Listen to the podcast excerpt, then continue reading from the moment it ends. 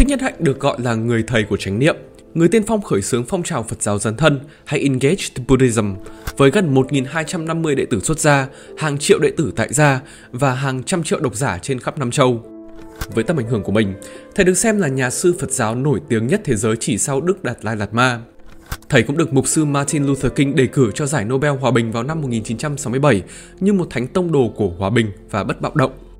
Sức ảnh hưởng mạnh mẽ của Thích Nhân Hạnh đặt ra cho chúng ta những câu hỏi về vai trò của Phật giáo trong xã hội đương đại, bằng cách soi chiếu từ sự ra đời của Phật giáo dấn thân trong bối cảnh chiến tranh Việt Nam cho đến khi phong trào này vượt ra bên ngoài những khuôn khổ các bài kinh hay giáo lý để trở thành một phong cách sống thật sự.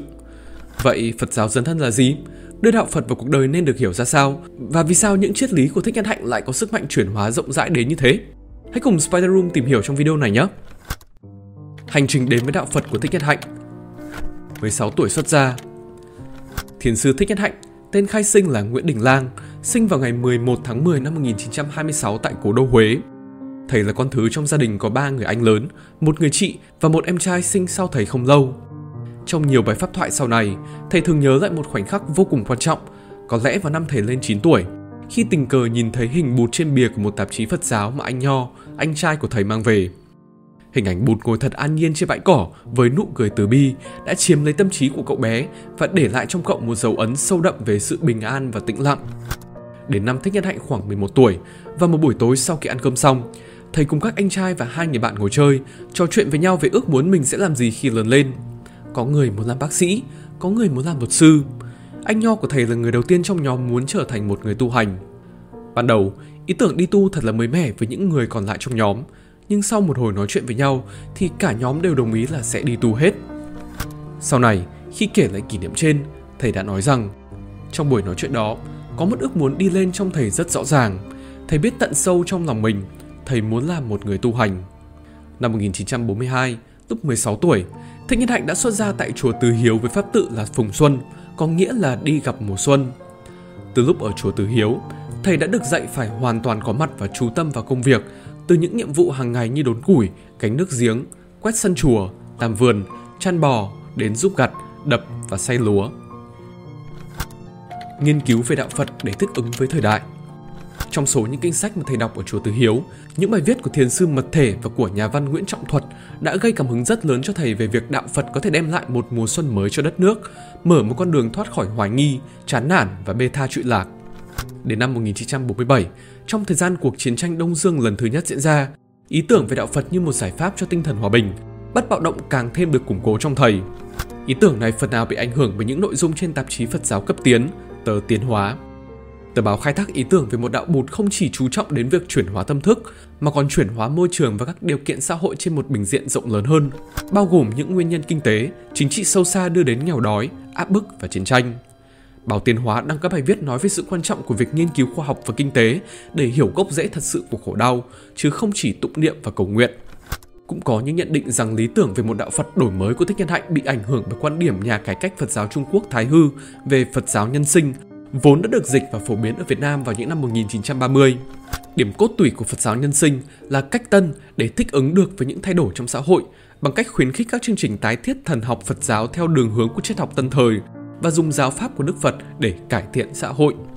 Với mong muốn có cái nhìn sâu sắc hơn về Phật giáo, vào năm 1948, Thích Nhật Hạnh cùng bạn quyết tâm đến Sài Gòn tu học. Tại đây, thầy cùng những người bạn của mình đã tận dụng thư viện quốc gia để học thêm những môn tân học như khoa học, văn chương thế giới, ngoại ngữ, triết học và tâm lý học, điều vốn không được cho phép trong truyền thống Phật giáo Việt Nam. Sau này thầy có chia sẻ rằng, chúng tôi tin rằng những môn học này có thể giúp chúng tôi làm cho sự thực tập đạo Phật gần gũi với đời sống. Ta cần nói ngôn ngữ của thời đại để giảng bày giáo lý của Phật theo một cách mà mọi người có thể hiểu được. Đến mùa xuân năm 1950, cuốn sách đầu tiên của thầy về Phật học có tên là Đông Phương Luận Lý Học đã được ấn hành Quyển sách bàn thảo về luận lý học Đông phương trong ánh sáng của triết học phương Tây theo Aristotle, Hegel, Marx và Engel. Sau đấy không lâu, vào năm 1955, trước chính quyền Ngô Đình Diệm ở miền Nam củng cố đạo cơ đốc giáo và đàn áp Phật giáo, ông Vũ Ngọc Các, chủ bút của Nhật báo Dân Chủ, một tờ báo trung lập, đã mời Thích Nhất Hạnh viết một loạt 10 bài để chứng minh rằng Phật giáo không hề bất cập hay lỗi thời. Đó cũng là khi thầy có một cái nhìn rõ ràng hơn về đạo Phật dấn thân, Engage Buddhism, còn gọi là đạo bụt nhập thế, đạo bụt ứng dụng. Theo đó, đạo Phật dấn thân là thực hành có thể được ứng dụng trong mọi khía cạnh của cuộc sống hiện đại, kể cả giữa những bất ổn của xã hội hiện hành. Tư tưởng này được thầy chứng thực rõ ràng hơn trong khoảng thời gian du học tại phương Tây. Năm 1961, Thích Nhất Hạnh được chương trình Fulbright Fellowship cấp học bổng sang Mỹ học ngành tôn giáo tại trường đại học Princeton từ năm 1961 đến năm 1962. Sau đó, từ năm 1962 đến năm 1963, thầy ở lại Hoa Kỳ tiếp tục công việc nghiên cứu tại Chủng viện Thần học Union Theological Seminary trực thuộc Đại học Columbia. Trong lá thư làng Mai số 25, thầy đã viết Chính năm 1962 tại trường Đại học Princeton nơi tôi cư trú, tôi bắt đầu có những cái thấy rất sâu sắc, hoa trái của sự thực tập. Tôi có thì giờ rất nhiều để đi thiền hành, để làm chín những thiền quán chưa được chín lúc đó. Cụ thể, hoa trái của tuệ giác được thầy thu hoạch trong thời gian này chính là cuốn sách Bông hoa cải áo, đem đến những chỉ dẫn để người đọc có thể thật sự hiện diện, có mắt cùng mẹ và cảm nhận sự mầu nhiệm của mẹ trong giây phút hiện tại. Thích Nhật Hạnh chia sẻ rằng để an lạc trong giây phút hiện tại, ta sẽ cần năng lượng từ chánh niệm. Chữ niệm viết theo chữ Hán hay lắm, phía trên phải có chữ kim, có nghĩa là bây giờ, phía dưới có chữ tâm, có nghĩa là tâm của mình. Tâm trở về giây phút hiện tại là chánh niệm và chính năng lượng chánh niệm đó giúp ta trở về với giây phút hiện tại để thật sự có mặt. Định nghĩa này về chánh niệm đã trở thành cốt lõi cho phong trào Phật giáo dấn thân mà Thích Nhất Hạnh khởi xướng trên toàn cầu. Hành trình nghiên cứu về Phật giáo trong bối cảnh xã hội đương thời này cũng gợi mở cho thầy về vai trò của Phật giáo trong cuộc chiến giành lại hòa bình cho Việt Nam. Phát động phong trào hòa bình cho Việt Nam Từ khuôn khổ quốc gia Vào năm 1963, sự đàn áp Phật giáo của chính quyền Ngô Đình Diệm càng trở nên nghiêm trọng thậm chí dẫn đến việc các tu sĩ Phật giáo tự thiêu để phản đối chính sách đàn áp này. Lúc này, khi vẫn đang học tập tại Mỹ, Thích Nhất Hạnh đã trở thành phát ngôn viên tích cực của phong trào Phật giáo hòa bình diễn ra ở Việt Nam. Thầy đã có nhiều buổi diễn thuyết và trả lời phỏng vấn của giới truyền thông, cũng như trình lên Liên Hợp Quốc một báo cáo về hành động vi phạm nhân quyền, đàn áp Phật giáo của Tổng thống Ngô Đình Diệm. Đồng thời, thầy cùng với các cộng sự cũng thành lập nhà xuất bản Lá Bối để nói lên tiếng nói của một đạo bụt mới, khởi xướng một con đường chấm dứt bạo động. Chúng tôi sử dụng văn hóa và nghệ thuật như một vũ khí để chống lại sự đàn áp. Thầy giải thích, sáng tác của các cây bút phản chiến, các nhạc sĩ, nhà thơ, họa sĩ, dù là bất hợp pháp, đều được phát hành rộng rãi. Các bản nhạc phản chiến được hát trên đường phố và trong lớp học, và văn học phản chiến trở thành loại sách được bán nhiều nhất ở Việt Nam, thậm chí còn lọt vào các đơn vị quân đội. Đến năm 1965, lo ngại quân Cộng sản chiếm ưu thế, Tổng thống Hoa Kỳ Lyndon B. Johnson đã gửi một đội quân viễn trinh Mỹ đầu tiên đến Việt Nam – Lúc này, thầy và các nhà tri thức hàng đầu ở Việt Nam nhận ra rằng gốc rễ của cuộc chiến thật sự nằm ở Tây Phương. Vì vậy, sự yểm trợ của các nhà lãnh đạo tâm linh và nhân quyền nổi tiếng ở Tây Phương là rất cần thiết để giúp công luận có một cái nhìn khác về cuộc chiến Việt Nam. Vì lý do đó mà thầy đã viết thư cho mục sư Martin Luther King Jr. vào tháng 6 năm 1965, giải thích về lòng từ bi ẩn chứa trong hành động tự thiêu của các tu sĩ Phật giáo trong hòa bình. Đến phạm vi toàn cầu, Mùa xuân năm 1966, tiến sĩ George Cahin của trường đại học Cornell mời thầy sang Hoa Kỳ để giảng dạy và chia sẻ về tình trạng của Việt Nam tại khoa chính trị học về Đông Nam Á của trường. Sau đó, Alfred Hassler, thư ký điều hành của Hội Thân hữu Hòa giải Fellowship of Reconciliation, gọi tắt là FOR, một tổ chức liên tôn về hòa bình và công bằng xã hội nổi tiếng ở Hoa Kỳ lúc bấy giờ. Tổ chức cho thầy một chuyến du thuyết tại các trường đại học và nhà thờ khắp Hoa Kỳ, châu Âu, châu Á và châu Úc để kêu gọi hòa bình. Tại Hoa Kỳ, thầy được gặp các nhà hoạt động cho hòa bình và các tu sĩ cơ đốc giáo có tiếng nói cũng như các nhà lãnh đạo Hoa Kỳ như Bộ trưởng Bộ Quốc phòng McNamara, Thượng nghị sĩ Edward Kennedy, Thượng nghị sĩ George McGovern. Thầy cũng gặp mục sư Martin Luther King Jr., người mà thầy đã bắt đầu liên lạc vào năm trước. Ngày 31 tháng 5 năm 1966, mục sư Kinh và thầy đã mở một cuộc họp báo tại khách sạn Sheraton ở Chicago. Đó cũng là lần đầu tiên mà mục sư Kinh công khai tuyên bố chống chiến tranh tại Việt Nam. Chuyến đi năm 1966 là một chuyến đi khá căng thẳng. Sau buổi hội thảo với mục sư Kinh ở Chicago, ngày hôm sau, thầy bay về Washington DC. Tại đây, trong cuộc họp báo vào ngày 1 tháng 6, thầy đưa ra một bản kiến nghị gồm 5 điểm nhằm chấm dứt chiến tranh Việt Nam. Trong đó có đề nghị Hoa Kỳ ngưng bắn ngay lập tức và có lịch trình rút quân khỏi Việt Nam. Ngay ngày hôm đó, giới truyền thanh, báo chí và chính quyền miền Nam Việt Nam, tức chính quyền của Thủ tướng Nguyễn Cao Kỳ và Quốc trưởng Nguyễn Văn Thiệu đã tố cáo thầy tội phản quốc thầy bị tước quyền được trở về đất nước và bắt đầu cuộc sống lưu vong kéo dài trong 39 năm. Chính khoảng thời gian này, vì không thể trở về nhà, những giáo lý về Phật giáo dấn thân đã được Thích Nhân Hạnh phát triển và phổ biến ra toàn cầu, cũng như một cách để chữa lành chính bản thân thầy trước những biến cố của thời đại. Hành trình của Phật giáo dân thân Triết lý của đạo Phật dân thân Như đã đề cập ở trên, Phật giáo dân thân đã được Thích Nhất Hạnh khởi xướng từ những năm 1960 trong tình hình chiến tranh diễn ra khốc liệt tại Việt Nam. Phật giáo dân thân là cách thức để đưa đạo Phật đến gần với cuộc đời hiện thực, để hiện đại hóa đạo Phật, giúp ích cho mọi người nhưng vẫn giữ được các giá trị cốt lõi. Trong tác phẩm Đạo Phật đi vào cuộc đời, nội hàm Phật giáo dấn thân được Thích Nhân Hạnh nêu lên một cách khái quát là Phật giáo có mặt từng giây từng phút trong cuộc đời và Phật giáo dấn thân là nguồn tuệ giác để đáp ứng lại những gì xảy ra trong hiện tại bây giờ và ở đây. Với Phật giáo dấn thân, có hai điều mà người theo học cần thực hiện là Đầu tiên là tu học, hướng đến cuộc đời hạnh phúc, an lạc tự thân. Yếu tố đầu tiên thể hiện rõ trong những thực hành chánh niệm mà thầy Thích Nhất Hạnh khuyến khích mỗi người làm theo. Thầy từng chia sẻ, chánh niệm là một phần của cuộc sống. Khi bạn chánh niệm, bạn hoàn toàn sống động, bạn hiện diện đầy đủ. Khi bạn có chánh niệm, bạn có thể nhận ra, ôm lấy và xử lý nỗi đau, nỗi buồn trong bạn và xung quanh bạn để mang lại cho bạn sự nhẹ nhõm. Nền tảng chánh niệm cho Phật giáo dấn thân có thể được nhìn từ góc độ của tứ diệu đế, bốn sự thật mầu nhiệm là khổ, gốc rễ của khổ, sự vắng mặt của khổ và sự thực tập nhổ rễ cái khổ. Bạn có thể hiểu rõ hơn về tứ diệu đế thông qua video về lịch sử Phật giáo của Spider Room nhé. Yếu tố thứ hai mà Phật giáo dấn thân yêu cầu là cống hiến khả năng của mình trong việc cứu đời, giúp con người vơi đi nỗi thống khổ bằng các việc làm cụ thể. Yếu tố thứ hai này thể hiện rõ trong chia sẻ của Thích Nhật Hạnh trong cuốn sách An lạc từng bước chân.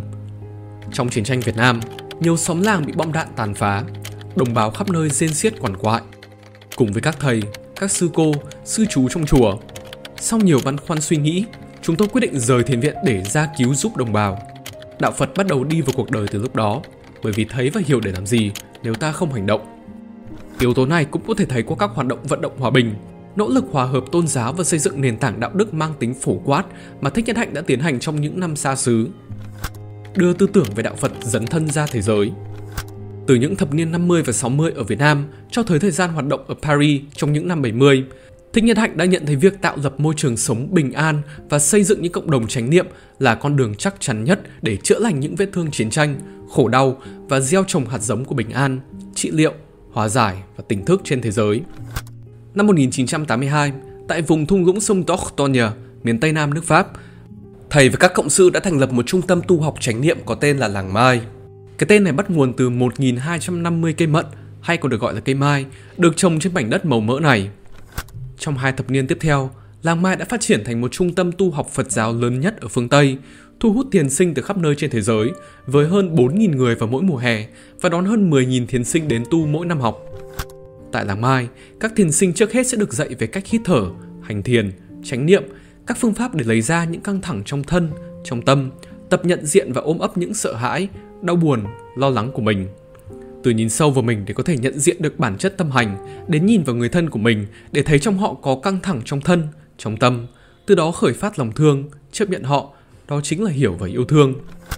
Tư tưởng của thầy Thích Nhất Hạnh về chánh niệm trong từng bước đi, trong cách ăn uống, cũng cho thấy cách mỗi người có thể sống chậm rãi trong từng khoảnh khắc và làm việc với sự thiếu kiên nhẫn, sự bồn chồn hay bất mãn không ngừng của bản thân. Hơn cả, thầy còn chỉ ra cách yêu đơn giản như thế nào, chỉ bằng việc thật sự hiện diện bên cạnh người mình yêu, ở đây vì người ấy. Với những người phương Tây tìm kiếm một hướng đi tâm linh nhưng không muốn bị mắc kẹt trong những giáo điều của tôn giáo, họ tìm thấy trong những lời giảng của Thích Nhất Hạnh lời giải cho các vấn đề của mình. Khác với những yêu cầu nghiêm ngặt hơn của những tôn giáo khác, hay cách thiền định của những thiền sư Phật giáo khác. Cách thức mà Thích Nhất Hạnh đưa ra rất đơn giản, bất kỳ ai đều có thể thực hiện được. Một yếu tố nữa khiến lý tưởng của Thích Nhất Hạnh được đón nhận rộng rãi ở phương Tây là vì ý niệm đạo Phật không biên giới. Thầy Thích Nhất Hạnh có nói, đạo Phật của chúng tôi là một đạo Phật không biên giới. Thầy khuyến khích mọi người giữ đạo gốc của mình thay vì đổi theo đạo Phật.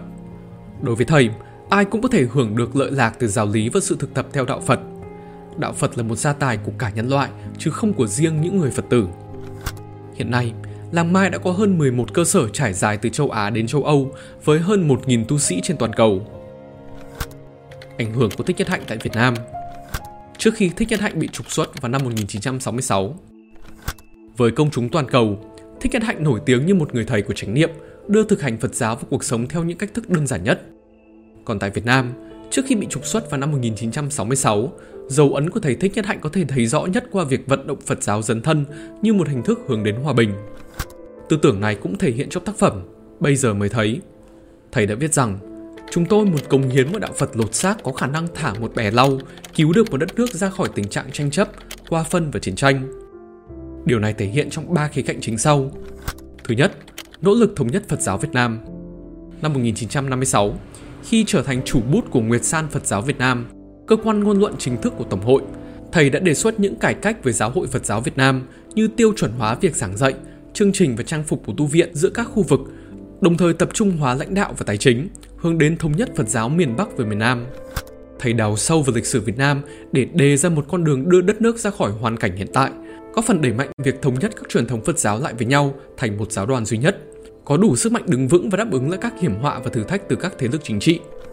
Đến năm 1963, Thích Nhân Hạnh cũng đưa ra kiến nghị để cộng đồng Phật giáo có thể góp phần vào việc chấm dứt tình trạng chia rẽ và bạo động trên đất nước, trong đó có việc giáo hội nên đứng lên kêu gọi anh em miền Nam và miền Bắc Việt Nam ngồi lại tìm giải pháp chung để chấm dứt chiến tranh cốt nhục tương tàn. Dù vậy, nỗ lực thống nhất Phật giáo của thầy đã không thành công, một mặt vì sự chống đối của những thành phần thủ cựu trong tổ chức Phật giáo, một mặt vì tư tưởng về một đạo Phật mới có thấy chưa được giới cư sĩ hưởng ứng. Thứ hai, làm mới Phật giáo, hướng Phật tử trở thành những nhà hoạt động xã hội. Trong suốt thời gian đầu sống ở miền Trung và miền Nam Việt Nam, Thích Nhân Hạnh đã quan sát thấy rằng Phật giáo truyền thống bị cô lập trong các chùa, không giải quyết được những mối quan tâm của người dân trong thời kỳ chiến tranh đầy biển Đông. Để thật sự đưa Phật giáo vào cuộc sống, thầy Thích Nhân Hạnh đã xây dựng lớp trí thức mới hướng đến các giáo lý cốt lõi của đạo Phật ứng dụng trong cuộc sống, đồng thời thúc đẩy một xã hội phát triển hơn dựa trên các giáo lý của Phật. Điều này thể hiện qua việc thầy cải tiến chương trình giảng dạy tại chùa Ấn Quang để kết hợp các môn học truyền thống của Phật giáo với các môn thế học vào năm 1954 và thành lập Viện Cao đẳng Phật học Sài Gòn tại chùa Pháp Hội năm 1964. Không dừng lại ở việc cập nhật tư tưởng Phật giáo phù hợp hơn với cuộc sống hiện đại, thầy còn mong muốn thúc đẩy Phật tử trở thành những nhà hoạt động xã hội. Điều này thể hiện trong việc từ năm 1964, thầy cùng cộng sự xây dựng hai làng thí điểm, làng Cầu Kinh và làng Thảo Điền. Các tác viên xã hội trẻ, các xuất sĩ và cư sĩ đã giúp dân làng xây dựng trường học và khởi sự dạy chữ cho trẻ con trong làng. Đến mùa hè năm 1965, thầy lại tiếp tục thành lập trường thanh niên phụng sự xã hội, một mô hình chính quy cho các dự án thí điểm mà thầy và một nhóm các sinh viên trẻ, còn được gọi là nhóm 13 cây tùng, khởi xướng trước khi thầy rời Việt Nam. Hướng đi của trường là xây dựng nên một tổ chức hoạt động xã hội chính quy, gắn liền với quần chúng, trung lập về mặt chính trị, một nơi đào tạo cho những người trẻ những kỹ năng thực tế và giúp họ có tinh thần vững vàng để có thể giúp đỡ người dân. Khoảng thời gian đó được thầy ghi lại như sau. Chúng tôi muốn mở một mặt trận chống lại nghèo đói, ngu dốt, bệnh tật và vô tổ chức. Thứ ba, đấu tranh cho hòa bình từ lập trường trung lập. Tháng 2 năm 1966, thầy Thích Nhất Hạnh thành lập dòng tu tiếp hiện, một dòng tu mới dựa trên giới Bồ Tát truyền thống, trình bày được cái thế mới về một đạo bụt dấn thân hiện đại. Dòng tu tiếp hiện chuyên trở giáo lý của thầy về việc không theo phe trong một cuộc tranh chấp và nhấn mạnh đến việc không bị vướng mắc vào một quan điểm hoặc một ý thức hệ nào đó. Đối với thầy, những giới này chính là câu trả lời trực tiếp cho vấn đề chiến tranh, là câu trả lời trực tiếp cho chủ nghĩa giáo điều khi mà người ta sẵn sàng giết hoặc chết cho niềm tin của mình. Sau này, trong cuốn sách Love in Action, thầy viết rằng chiến tranh Việt Nam trước hết và trên hết là một cuộc đấu tranh về ý thức hệ. Để bảo đảm cho sự sống còn của dân tộc, chúng tôi phải vượt qua thái độ cuồng tín của cả hai phía cộng sản và chống cộng sản và duy trì sự trung lập một cách cực kỳ nghiêm mật. Người Phật tử làm hết sức mình để nói lên tiếng nói của cả dân tộc mà không theo phe phái. Khi Thích Nhân Hạnh trở lại Việt Nam, đến năm 2005, thầy Thích Nhân Hạnh mới được trở về Việt Nam. Theo sau đó là những chuyến viếng thăm vào năm 2007, 2008 và cuối cùng là vào năm 2018, thầy trở về dưỡng bệnh cho đến lúc viên tịch vào đầu năm 2022. Khoảng thời gian này, cốt lõi những giá trị mà thầy Thích Nhất Hạnh đem đến Việt Nam là Thứ nhất, truyền tải giá trị về Phật giáo dân thân. Dù có gốc rễ từ Việt Nam và đã phổ biến trên toàn cầu, nhưng đến tận năm 2005, các cuốn sách và bài giảng của thầy về Phật giáo dân thân mới tìm được đường trở về Việt Nam. Cuộc hành hương vào năm 2005 của thầy Thích Nhất Hạnh kéo dài 3 tháng, xuyên suốt các tỉnh thành từ Bắc vào Nam, với một phái đoàn làng Mai gồm 200 vị, một nửa là các thầy, các sư cô, một nửa là các vị cư sĩ đại diện trên 30 quốc gia. Những giá trị cốt lõi của đạo Phật dấn thân đã được thầy truyền tải thông qua các khóa tu, bài giảng diễn ra trong chuyến thăm này. Đó là những thực hành tại làng Mai như ý tưởng về không đến không đi, tương tức, interbeing, thực tập tăng thân, vân vân và vân vân. Thứ hai, hắn gắn và chữa lành vết thương trong chiến tranh. Năm 2007, thầy Thích Nhất Hạnh trở về Việt Nam để chủ trì ba đại trai đàn trần tế bình đẳng giải oan, cầu nguyện cho hàng triệu người đã thiệt mạng trong chiến tranh.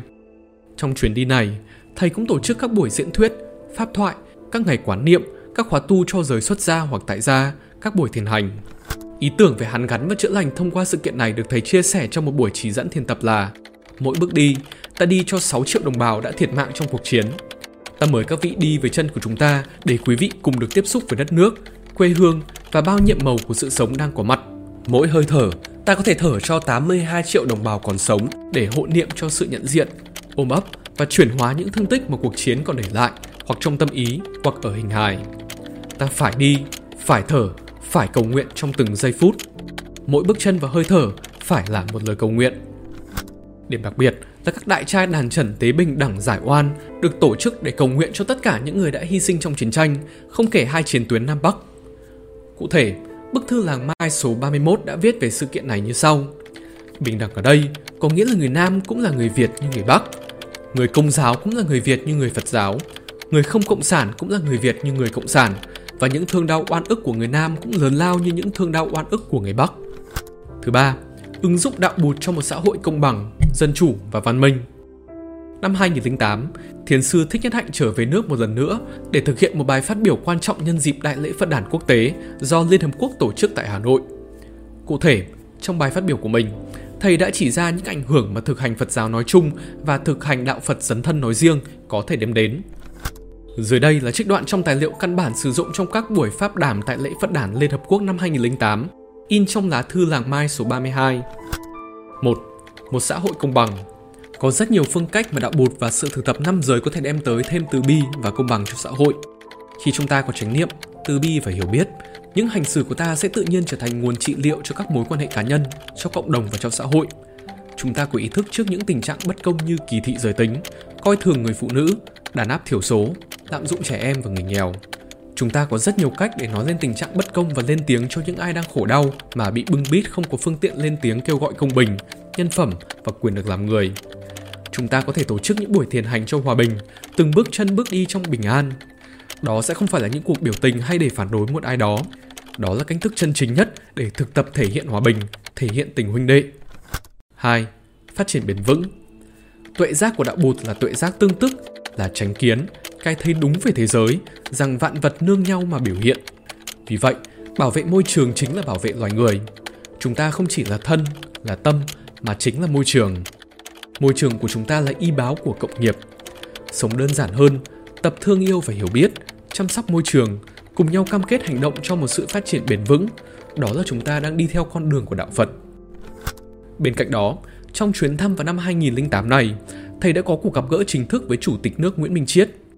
Trong những cuộc gặp này, thầy đã đưa ra những lời khuyến nghị để giúp đem lại một nền đạo đức, thịnh vượng và tiến bộ trên các lĩnh vực như xã hội dân sự, giáo dục và quan hệ quốc tế. Thứ tư, ý nghĩa về cội nguồn. Sau khi bị xuất huyết não vào năm 2014, thầy Thích Nhất Hạnh đã chữa trị và tịnh dưỡng tại Pháp và Thái Lan, để rồi quyết định trở về chùa Từ Hiếu vào năm 2018, sau đó ở lại đây cho đến ngày thầy viên tịch. Trong lá thư gửi chư vị tôn đức và con cháu tổ đình Từ Hiếu, thầy đã chia sẻ tâm niệm rằng tôi đã quyết định trở về Việt Nam để được sống nơi đất tổ, có mặt cùng chư huynh đệ và con cháu của tổ đình cho đến ngày tôi chuyển bỏ hóa thân này. Một học trò của thầy, Pháp Dung, đã chia sẻ trong bài phỏng vấn với Vox rằng thầy ấy đã quay về với cội nguồn của mình, như một thông điệp rằng chúng ta không đến từ hư không.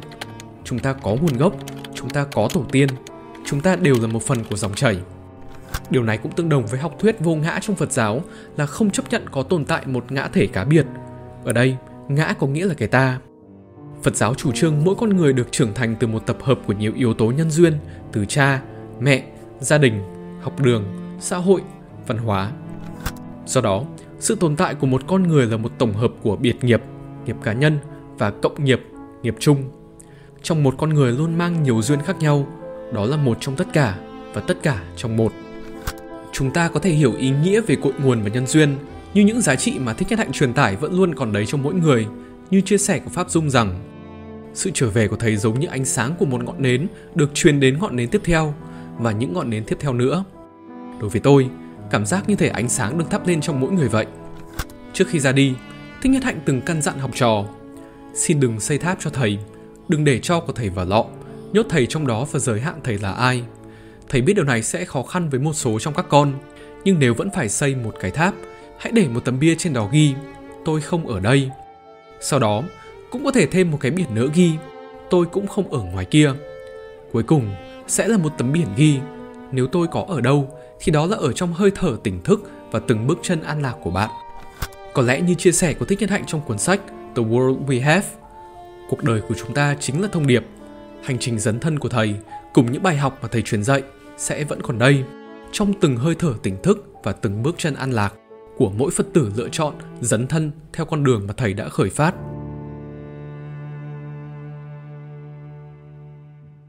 Sau khi xem xong video, bạn nghĩ sao về hành trình của thầy Thích Nhất Hạnh? Bạn có thực hành những giáo lý của Phật giáo dấn thân trong đời sống không? Nếu đã đọc các tác phẩm hay là nghe những bài giảng của thầy Thích Nhất Hạnh trước đây, có triết lý nào mà bạn tâm đắc và muốn chia sẻ cùng chúng mình không? Hay có những ý tưởng nào mà bạn thấy không thuyết phục? Bình luận để chúng mình biết nhé! Còn bây giờ thì cảm ơn vì đã dành thời gian xem hết video này. Hẹn gặp bạn tại những video tiếp theo.